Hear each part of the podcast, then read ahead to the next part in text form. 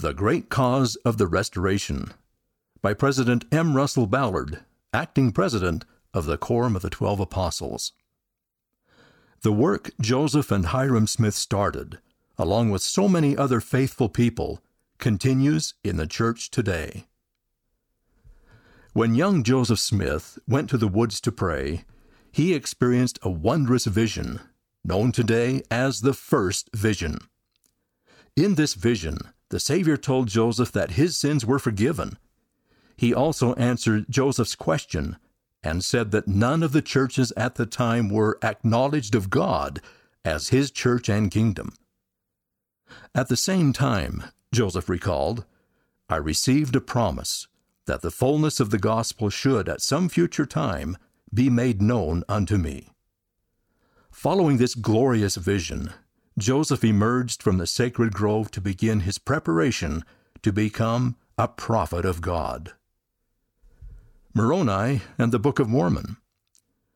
Three years later, in 1823, the heavens opened again as part of the continuing restoration of the gospel of Jesus Christ in the last days. An angel named Moroni appeared to him and said that God had a work for him to do and that there was a book deposited written upon gold plates that contained the fullness of the everlasting gospel. Eventually, Joseph obtained, translated, and published the ancient record known today as the Book of Mormon. Faithful Brothers Joseph's brother Hyrum was always Joseph's constant supporter.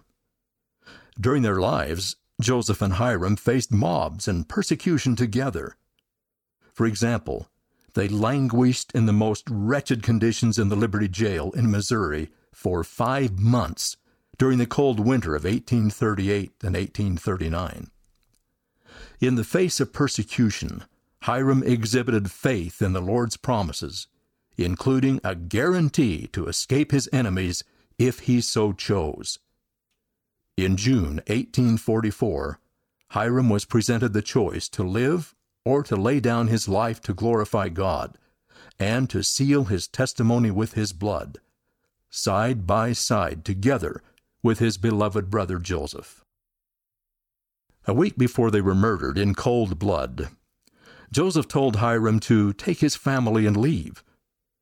I still feel great emotion as I remember Hyrum's reply Joseph, I can't leave you.